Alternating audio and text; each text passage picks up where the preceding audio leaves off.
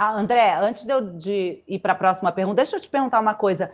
E o pequeno e o médio empreendedor? Eles estão assistindo agora a nossa live class, pensando assim: poxa, eu comecei um negócio, tem gente que começou aí, tem um ano, assim, mais ou menos no meio dessa, no início dessa pandemia.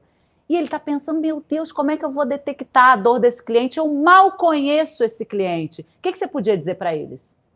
Bom, hoje existem alguns caminhos para você entrar em qualquer mercado. O primeiro caminho é você se, se passar como um cliente oculto. Você se passar como um futuro cliente daquilo que você quer vender. Nas minhas mentorias e consultorias para os empresários que me contratam, eu sempre falo o seguinte: você já ligou para o seu escritório para saber como é que está o atendimento?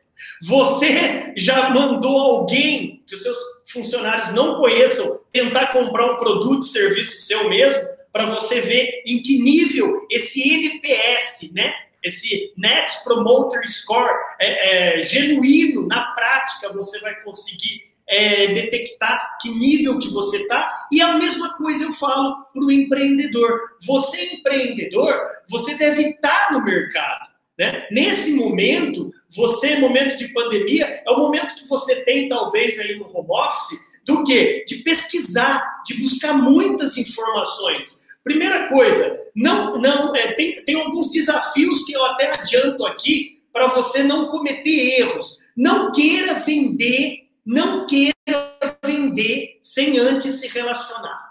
Esse é um, é um, erro número um. Número dois, administre a sua ansiedade. Esse termo ansiedade é ânsia da idade, ânsia do crônogos. Segura sua onda, porque empreendedores e vendedores ansiosos, o cliente acaba achando você chato, insistente. É, número três, é você não desenvolver um oferecimento de uma pré-venda e de uma pós-venda.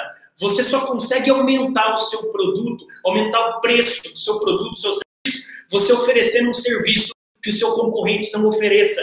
Então veja você, que tipo de pré-venda você dá? Você tem um cafezinho, estou dando exemplo simples, tá, Renata? Você tem um estacionamento, você tem um serviço é, de de hosts, mesmo você não sendo um restaurante, você mima o cliente e depois de vender, você oferece algum tipo de pós-venda. Pós-venda é a pré-venda de uma próxima venda. Ou seja, talvez esses são os desafios que hoje o empreendedor ele tem que começar a pisar em ovos para saber exatamente dar o tiro certeiro, Renato.